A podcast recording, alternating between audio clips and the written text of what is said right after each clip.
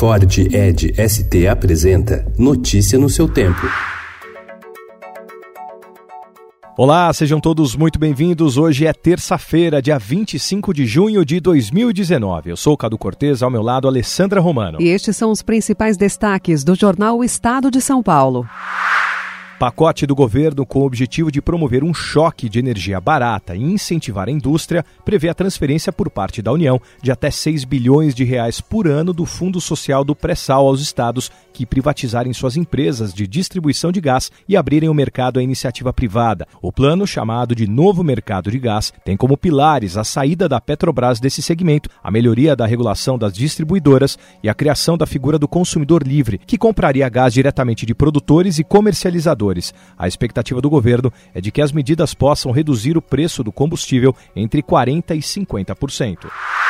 Previsto para hoje o julgamento sobre a suspeição do ex-juiz Sérgio Moro pela segunda turma do STF foi adiado para agosto depois de o ministro Gilmar Mendes avisar que não apresentaria voto. A análise foi pedida pela defesa do ex-presidente Lula no fim do ano passado, antes do vazamento de supostas mensagens trocadas entre Moro e procuradores da Lava Jato.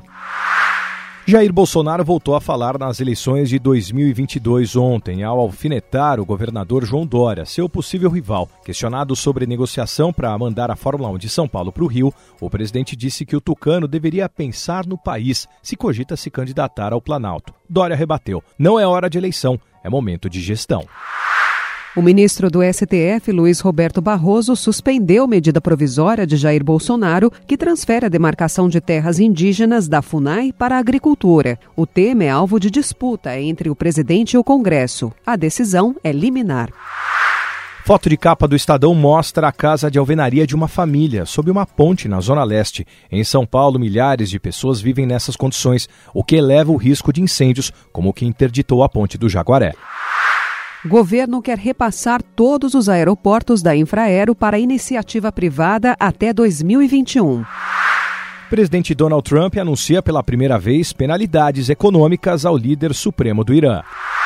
Conhecido como paraíso fiscal, as Ilhas Caimã se reinventam e viram destino turístico.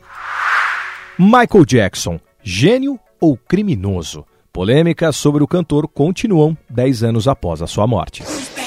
Notícia no seu tempo. É um oferecimento de Ford Edge ST, o SUV que coloca performance na sua rotina até na hora de você se informar.